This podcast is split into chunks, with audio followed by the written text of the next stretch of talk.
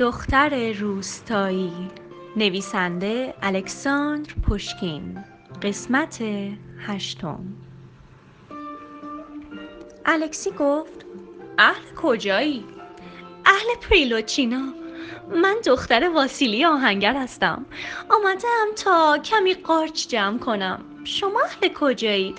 شک ندارم که از توگیلووا هستید.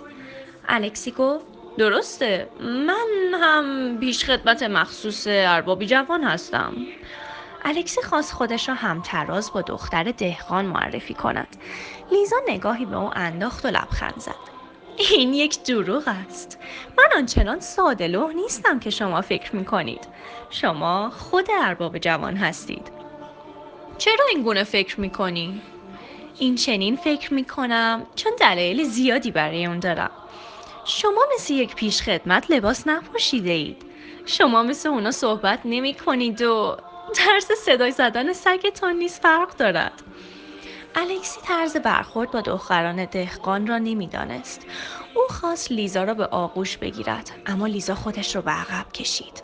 لیزا با احترام گفت اگر شما دوست دارید دوستان خوبی برای هم باشیم به اندازه خوب باشید که خودتون رو فراموش نکنید.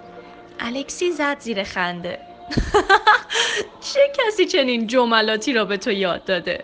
نکند. ناستنکا دوست من اینها را یادت داده. لیزا گفت شما فکر می کنید من تا به حال در خانه اربابام نبودم؟ من چیزای زیادی شنیده و دیدم. اما اگر با شما درباره آنها صحبت کنم نمی‌توانم قاش جمع کنم. بهتر است شما راه خودتان را بروید و بذارید من کارم را بکنم. لیزا راه خودش رو پیش گرفت اما الکسی دست او را گرفت و نامش را پرسید. اسمت چیست عزیز من؟ لیزا در حالی که تلاش می‌کرد تا انگشتانش را از قید دستان الکسی رها کند پاسخ داد آکولینا. اما بگذارید تا من بروم. وقتش رسیده به خانه برگردم.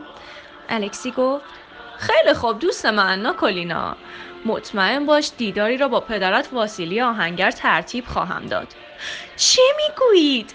برای خدا هم که شده این کارو نکنید. اگر پدرم بفهمد که من در جنگل با پسری جوان میگشتم تا حد مرگ مرا کتک خواهد زد. الکسی گفت اما من باید تو را دوباره ببینم.